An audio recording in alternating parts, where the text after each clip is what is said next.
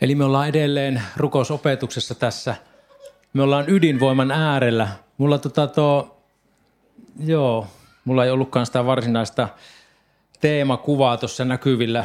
Se oli vähän ongelmia tuon presenterin kanssa, mutta, mutta siinä oli kuitenkin siinä alkuperäisessä kuvassa oli tämmöinen ydin, ydinpommin kuva, kun se räjähtää.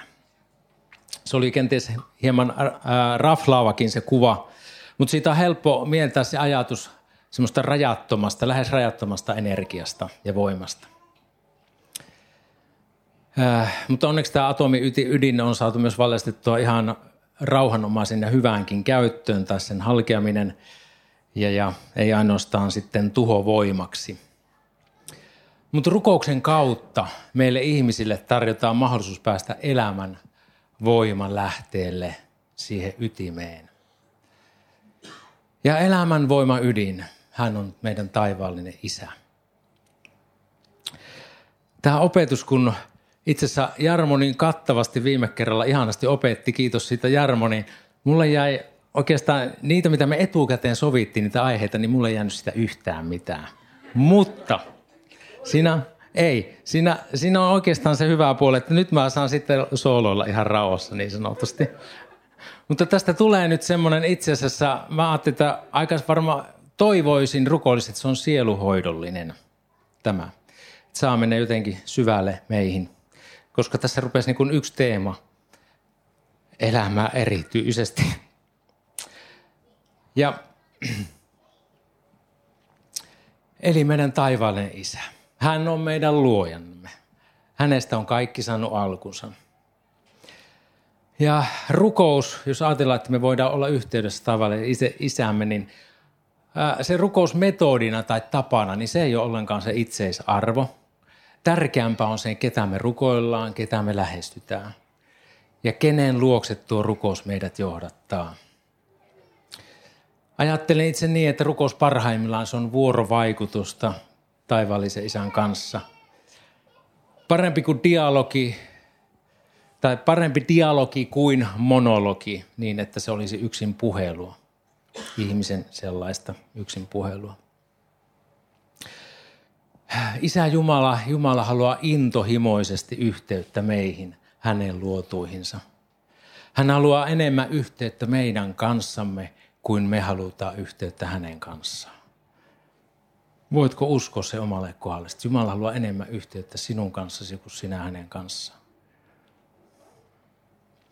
Hän sama rakastaa sinua samalla rakkaudella kuin hän rakastaa Jeesusta. Jeesus itse rukoilee tuossa ylimmäispapillisessa rukouksessa näin, että ja maailma tietäisi, että sinä olet lähettänyt minut ja rakastanut heitä niin kuin sinä olet rakastanut minua. Tässä Jeesus rukoilee opetuslastensa puolesta ja niiden puolesta, jotka heidän kauttaan uskovat häneen. Eli mekin lukeudutaan tuohon samaan sakkiin. Ajatellaan sitä, mitä hän on ollut valmis tekemään meidän puolesta ja mitä hän on valmis. Hän tuli ihmiseksi, hän alenti, alensi itsensä, että voisi olla yhteydessä luotuunsa. Hän tuli niin sanotusti iholle. Luoja tuli niin lähelle luotuansa ihan kosketus- ja kohtausetäisyydelle. Tosi huikeeta. Hänellä oli täysi ihmisen olemus, jotta hän voisi välittää ihmisille oman rakkautensa sillä tavalla, jota ihminen ymmärtää. Rukous on enemmän kuin suorite. Rukous on kuin sydän, joka pumppaa verta koko kehoon. Ja jolle ei ole sydäntä, keho kuolee. Se, että sydän pumppaa verta, se on välttämättömyys. Samalla tavoin rukous on välttämättömyys. Rukous on kuin hengitys. Jos ei hengitä, niin tukehtuu. Ja hengittäminen on välttämättömyys elämisen kannalta. Ja rukous on ihan yhtä välttämätöntä, että me voidaan pysyä hengissä, hengellisesti elossa. Jeesus opetti isä meidän rukouksen, jonka me äsken tuossa rukoiltiinkin opetuslapsilleen. Ja ennen kuin hän sitä varsinaista rukousta opetti, hän opetti ensin, että miten ei tule rukoilla. Jarmo jo hienosti viime kerralla kertokin, että ei sitä monisanaisuutta niin hirveästi sinne. Mutta mä luen tuosta alkujakeita. Kun rukoilette, älkää olko niin kuin tekopyhät. He asettuvat mielellään rukoilemaan synagogiin ja katujen kulmiin, jotta ihmiset näkisivät heidät. Totisesti minä sanon teille, he ovat jo palkkansa saaneet. Mutta kun sinä rukoilet, mene kammiosi, sulje ovesi ja rukoile isäsi, joka, sal- joka on salassa. Isäsi, joka salassa näkee, palkitsee sinut.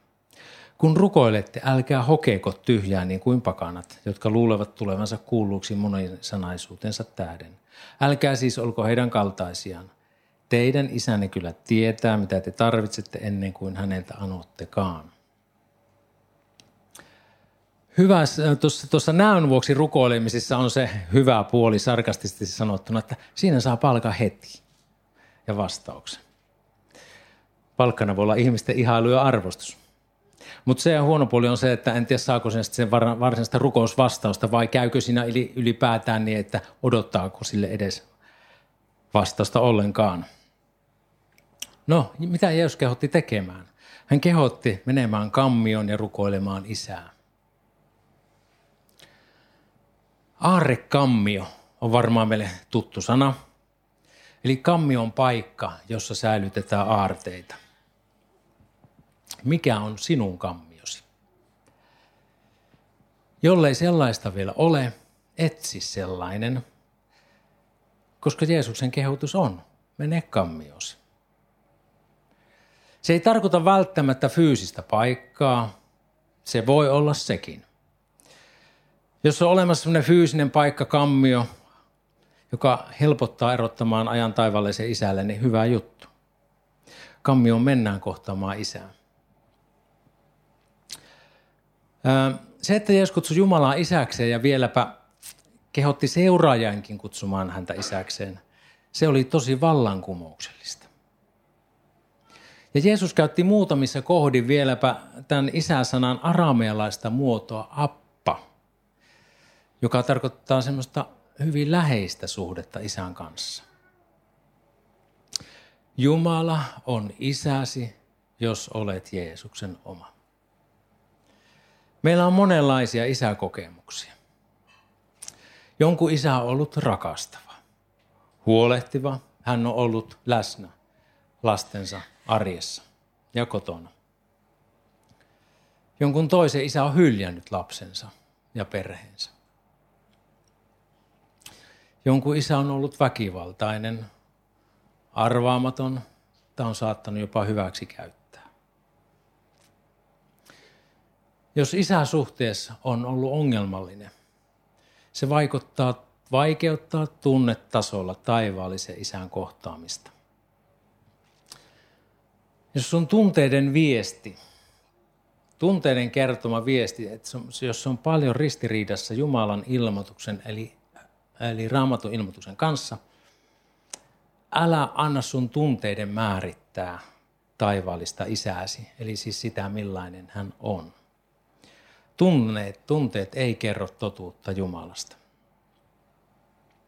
Mutta sitä tunteiden ää, kertomaa viestiä, niin sitä on syytä kuunnella. Ja siihen mä palaan myöhemmin.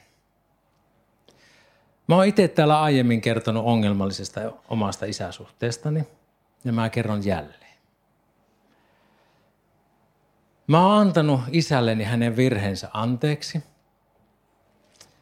ja vaikka mä kerron nyt tässä seuraavassa mun omasta isästä negatiivisia asioita, mä olen itsekin mokannut isänä pahasti.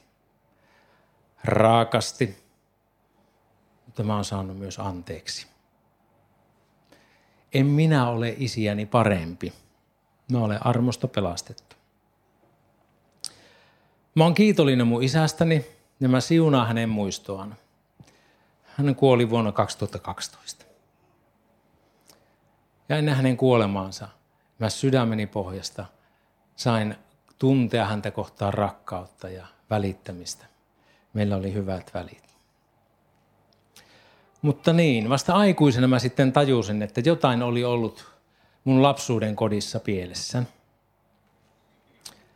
Ja sitä ajatusta sitten, kun lähdettiin työstämään. Itse asiassa johtui siitä, miksi lähdin niitä työstämään, niitä asioita oli se, että mä itse olin väkivaltainen mun omille lapsilleni.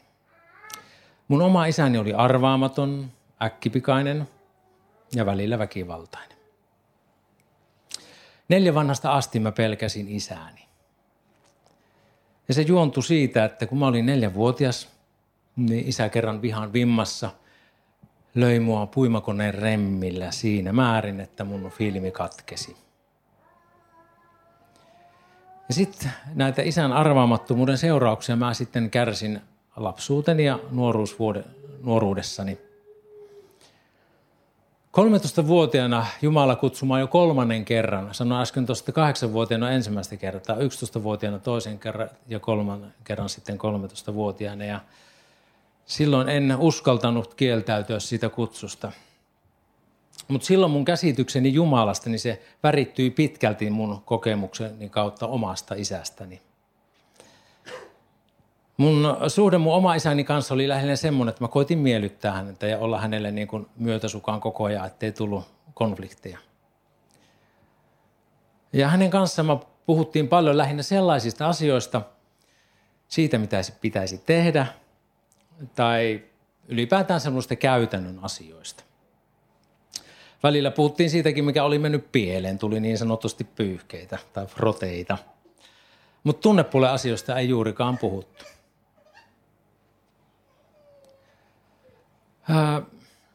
kuulostaako tämä tutulta suhteessa omaan taivaalliseen isääsi?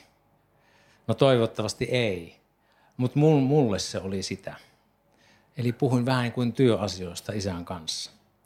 Vaikka mä olin kuullut ja ymmärsin, että Jumala on hyvä isä ja hän on rakastava, niin tunnetasolla mä koin, että Jumala on kontrolloiva ja pelottava.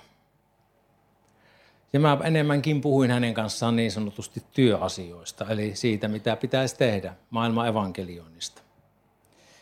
Ei niinkään siitä, miltä musta välillä oikeasti tuntui. Mä koitin olla oikein urhea ja hyvä. Ja varmasti paljon enemmän kuin taivaallinen isä oikeasti odottikaan. Vähän niin kuin meni överiksi. Ja silloisella tunnemaailmalla varustettuna, niin taivaallinen isä tuntui etäiseltä. Jeesus oli paljon läheisempi, mutta taivaallinen isä ei, se ei oikein tuntunut sydämessä hirveän hyvältä. No sitten ensimmäistä kertaa reilu kaksikymppisenä mä koin pyhän hengen semmoisen ylivuotavan täyteyden omassa elämässäni. Ja silloin mä koin, tunsin tunne tunteissani taivaallisen isän rakkauden. Se oli ensimmäinen kerta – ja se oli niin voimakas se kokemus, että siitä, mä en ole sitä tässä kehossani kestänyt enempää. Se oli niin jotenkin niin murtava ja voimakas. Mun sisimpäni haavat ei likikään todellakaan siinä parantunut kaikki. Mutta se oli alkusysäys mun elämässä sille, että siitä alkoi semmoinen sisintä muuttava matka. Se oli myös hetki, jossa mä saan tehdä parannusta mun seksuaalisista himoistani, himoitsemisesta ja sitten myös pimeänä tehdystä ansiotyöstä. Jos sun on vaikea tunnetasolla kokea taivaallinen isä rakastavana ja turvallisena, niin silloin joku asia on pielessä. Se ei tarkoita sitä, että olisit tietoisesti valinnut tehdä väärin. Eikä se tarkoita sitä, että sun pitäisi tukahduttaa nämä tunteet. Älä tukauta niitä tai pakene niitä, vaan anna niiden tunteiden vyöryä ylitsesi ja kuuntele niiden kertoma viesti. Jos viesti on se, että Jumala ei pysty luottamaan tai hän tuntuu etäiseltä tai ahdistavalta, niin silloin on vielä tarvetta parantumiseen. Ja usein se parantuminen lähtee liikkeelle parannuksesta eli mielenmuutoksesta. Usein on niin, että meidän sisimpäämme toisten aiheuttamat haavat, ne on saanut meidät uskomaan valheen meistä itsestämme ja Jumalasta. Ja niin kauan kuin nuo valheet saa vallita meidän sisintä, ne sitoo meitä. Eli totuus uskotusta valheesta ja sen tunnustaminen sekä tunnistaminen ja tunnustaminen Jeesukselle, Kristukselle vapauttaa niistä. Totuus itsestä ja menneisyydestä ihan salatuimpaan saakka, niin se voi olla tosi kipeätä kohdata. Mutta sitä Jumala haluaa. Mä luen tähän kohtaan psalmista 51. Eli David kirjoittaa psalmissaan tuntojaan, kun hän tunnusti syntinsä Patsepan ja Uurian asiassa. Katso totuutta sinä tahdot salatuimpaan saakka, ja sisimmässäni sinä ilmoitat minulle viisauden. Puhdista minut isopilla, että minä puhdistuisin, pese minut, että minä lunta valkeammaksi tulisin. Anna minun kuulla iloa ja riemua, että ihastuisivat ne luut, jotka särkenyt olet. Peitä kasvosi näkemästä minun syntejäni, pyyhi pois kaikki minun pahat tekoni. Jumala, luo minun puhdas sydän ja anna minulle uusi, vahva henki. Katso totuutta, sinä tahdot salaintuimpaan saakka. Ja hän haluaa myös antaa uuden, puhtaan, vahvan hengen. Ja vaikka se totuus tekee kipeätä, niin sen hyvä puoli on se, että se avaa tietä vapautumiselle ja parantumiselle. Kun kipu tulee pintaa ja synti tulee valoon, niin silloin Jeesuksen veri puhdistaa ja vapauttaa. Jos tämä asia puhuttelee sua juuri nyt, siis jos, jos tunnetasolla koet, että taivaallinen isä on sulle etäinen ja haluat, että suhde taivaalliseen isäsi eheytyy, niin rukoillaan nyt tässä yhteisesti. Rukoillaan joka tapauksessa, vaikka koet, että tämä ei ole juuri sinulla. Nyt rukoillaan yhdessä. Voit sydämessä mielessä yhtyä tähän rukoukseen. Taivaallinen Isä,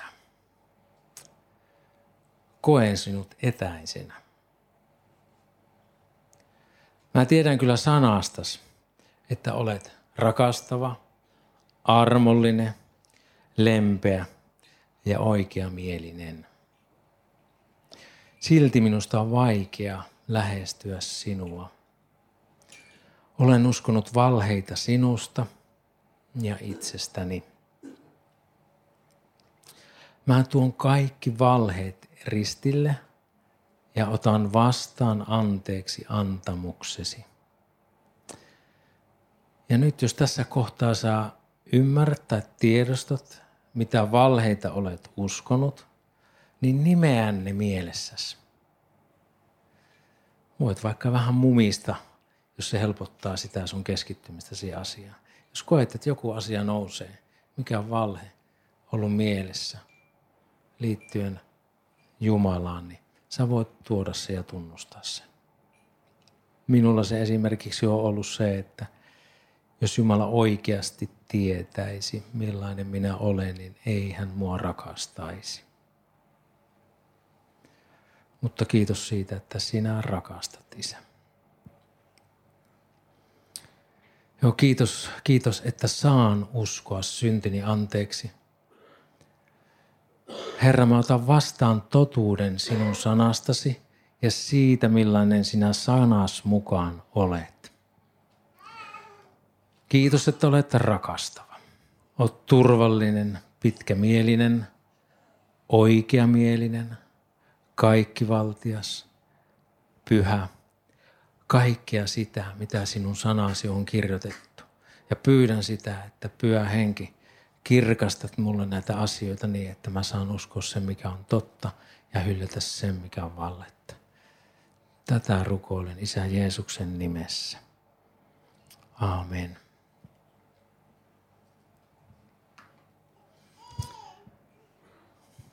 Eli se tunnetasolla Jumalan kokeminen rakastavana isänä, niin se helpottaa huomattavasti hänen kohtaamistaan. Ja vaikka et heti tunteissasi kokisikaan muutosta, älä menetä toivoos. Kyllä Herra sen tekee.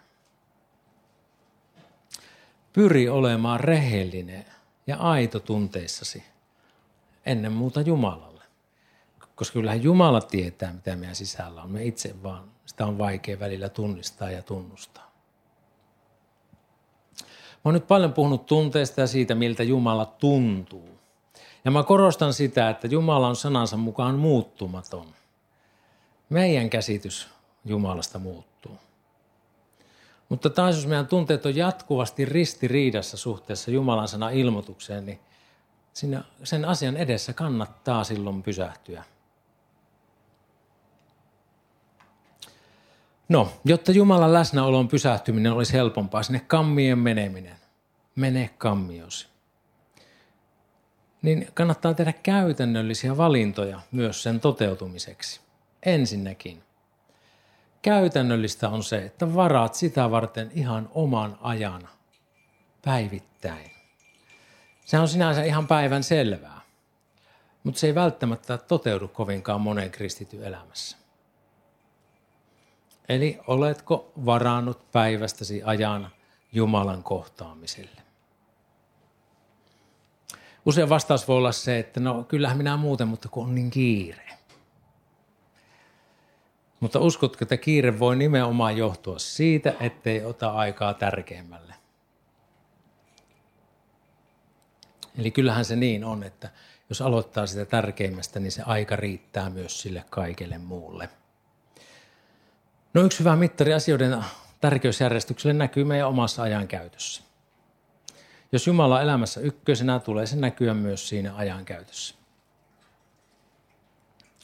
No toisekseen pyri valitsemaan aika Herrallasi silloin, kun olet virkeimmilläsi.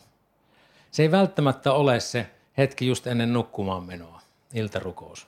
Tai no mulle se on siinä mielessä kyllä, että jos mä rupean rukoilemaan siinä, niin mä veikkaan, että mä en sitä iltarukosta loppuun pääse, kun mä nukaan. Mulle taas parempi aika on sitten aamusta.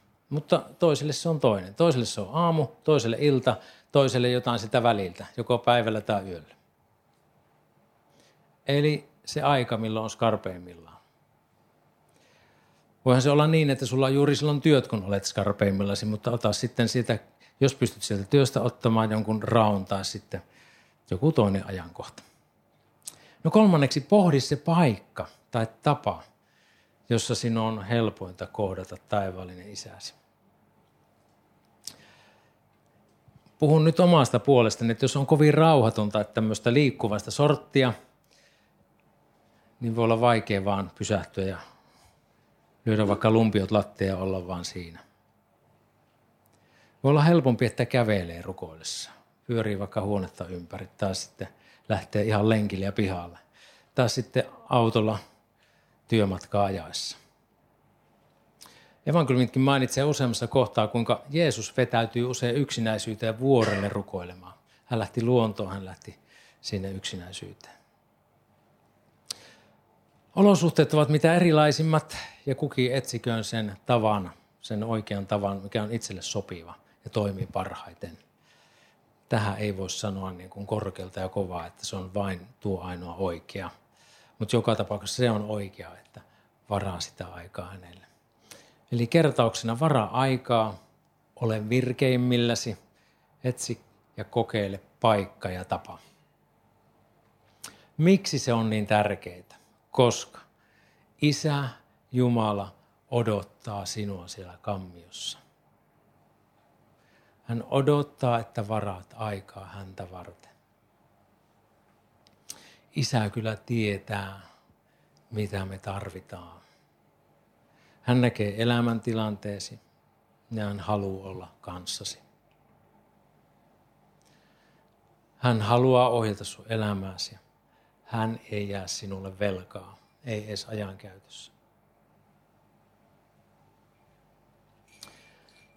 Kun vietät aikaa hänen läsnäolossaan, se muovaa sinua. Paavali kirjoitti korinttilaisille, korinttilaisille. Me kaikki, jotka peittämättömin kasvoin katselemme Herran kirkkautta kuin kuvastimesta, muutumme saman kuvan kaltaisiksi kirkkaudesta kirkkauteen, niin kuin muuttaa Herra, joka on henki. Jos meidän kasvot on Herra edessä, peittämättömät, niin Herra henki muuttaa meitä. Peittämättömänä oleminen on sitä, että ei salaa Jumalalta mitään. Toisaalta Jumala meidän väliin voi tulla se peite, mikä estää Jumalan työtä meissä. peite on tunnistamaton tai tunnustamaton, ei niinkään tunnistamaton, koska tunnistamattomia syntejä meillä on kaikilla, vaan tunnustamaton synti. Katso, ei Herran käsi ole liian lyhyt auttamaan, eikä hänen korvansa kuuro kuulemaan, vaan teidän pahat tekonne erottavat teidät Jumalastanne. Teidän syntinne peittävät teiltä hänen kasvonsa niin, ettei hän kuule.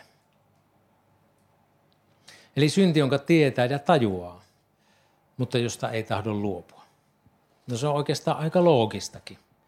Jos Jumalan sana ei saa ohjata elämää, niin silloin sitä ohjaa meidän vanha luonto. Ja vanha luonto vie aina poispäin Jumalasta. Eli Herran käsi ei ole liian lyhyt auttamaan, Herran korva ei ole kuuro kuulemaan.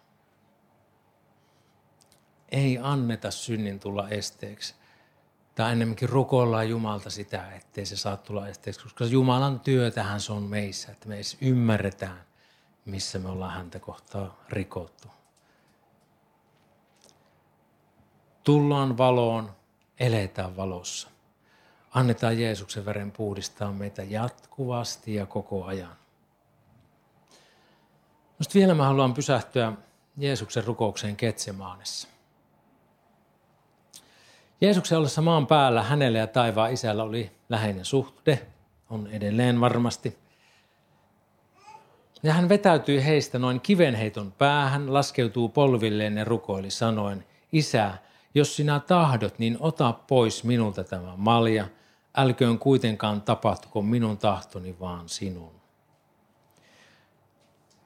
Niin hänelle ilmestyi taivaasta enkeli, joka vahvisti häntä, ja kun hän oli suuressa tuskassa, rukoili hän yhä hartaammin, ja hänen hikensä oli niin kuin veripisarat, jotka putosivat maahan. Matteuksen ja Markuksen evankeliumi kertoo, kuinka hän kolmeen eri otteeseen rukoili, ettei hänen tarvitsisi käydä tuota kärsimystä läpi. Ja sitten Markus vielä mainitsee, kuinka Jeesus rukoilee erityisesti tuolla Appa sanalla, Appa Isä, anna sen maljan mennä ohi. Appa Isä, kaikki on mahdollista sinulle, ota pois minulta tämä malja, mutta ei mitä minä tahdon, vaan mitä sinä. Hebrealaiskirje kuvaa myös Jeesuksen rukousta seuraavasti. Ja lihansa päivinä hän väkevällä huudolla ja kyynelillä uhrasi rukouksia anomuksia sille, joka voi hänet kuolemasta pelastaa, ja hänen rukouksensa kuultiin hänen Jumalan pelkonsa tähden. Jeesuksen rukous Ketsimaanessa oli tuskan täyteinen. Hän koki syvän kuoleman tuskan, syvän ahdistuksen, pelon. Hän ties, mitä, mikä häntä odottaa. Ja, ja tuossa tuskassakaan, niin Jeesuksen luottamus rakastavaan taivaalliseen isään, niin se ei musertunut, se ei horjunut. Mutta ei Jeesuksen tarvinnut, eikä Jeesus peitellyt sitä kipua eikä tuskaansa. Ei se ollut niin, että isä, minä teen sun tahtos. Ei tunnu missään. Vaan tuntui tosi pahalta.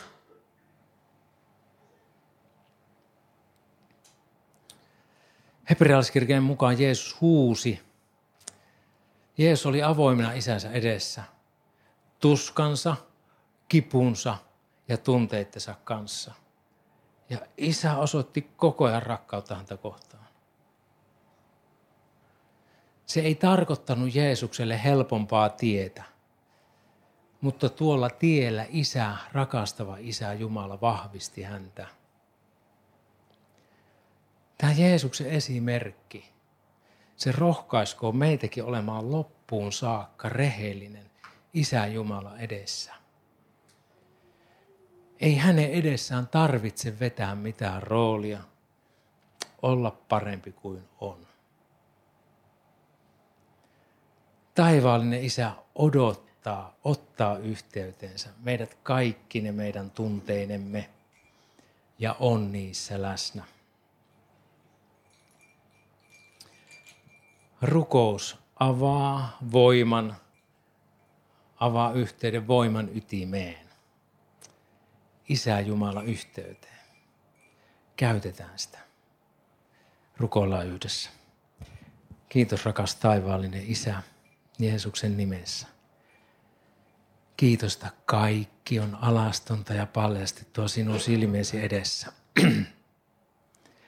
Kiitosta meidän ei tarvitse salata mitään. Kiitosta meidän ei tarvitse olla parempia kuin me ollaan.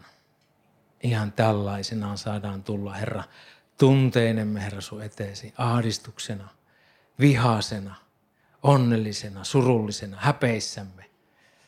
Kaikella sillä tunneskaalalla, mitä me ihmisinä koetaan, mitkä sä oot meille, mitkä oot luonut meihin ihmisiä, Herra. Sellaisia, nekin tunteet, mitkä on synnin seurauksena tullut. Mutta kiitos siitä, me saadaan tulla, Herra, tällaisena, Herra, sun etees, elävä Jumala. Ja ei tarvitse mitään salata. Herra, pyydetään sitä, että se kutsu, sun kutsus, Herra, tulla kammioon, tulla Isä sun yhteyteesi, olla sun yhteydessä. Oikeasti saa vahvistua meidän sydämessä, Herra, niin että sydämen silmiltä meidän ajatukset saa pyyhkiä ne peitteet pois ja voidaan nähdä jotenkin niin kirkkaasti se rakkaus, se kuinka sä haluat kohdata meitä, Herra. Pojassasi Jeesuksessa, Kristuksessa. Kiitos, että sä kuolit syntiimme tähden ja avasit tien isän yhteyteen. Kiitos, että sä olet appa, olet isi, rakastava isi, lämmin isi, huolehtiva Herra. Olet myös oikeudenmukainen ja vanhuskas. Ja kiitos, että et suvaitse syntiä, Herra. Mutta kiitos, että meidät syntiset ihmiset, Herra, me saadaan tulla Jeesuksen sovitettavaksi tässäkin hetkessä. Anna meille halu, kaipaus sun puoleesi, lähemmäs sua, niin että rukous ei ole taakka, vaan rukous saa olla meille valtava etuoikeus. Tapahtuko isä sun tahtos, tulkoon sun valtas, Jeesuksen valtakuntas, Jeesuksen nimessä.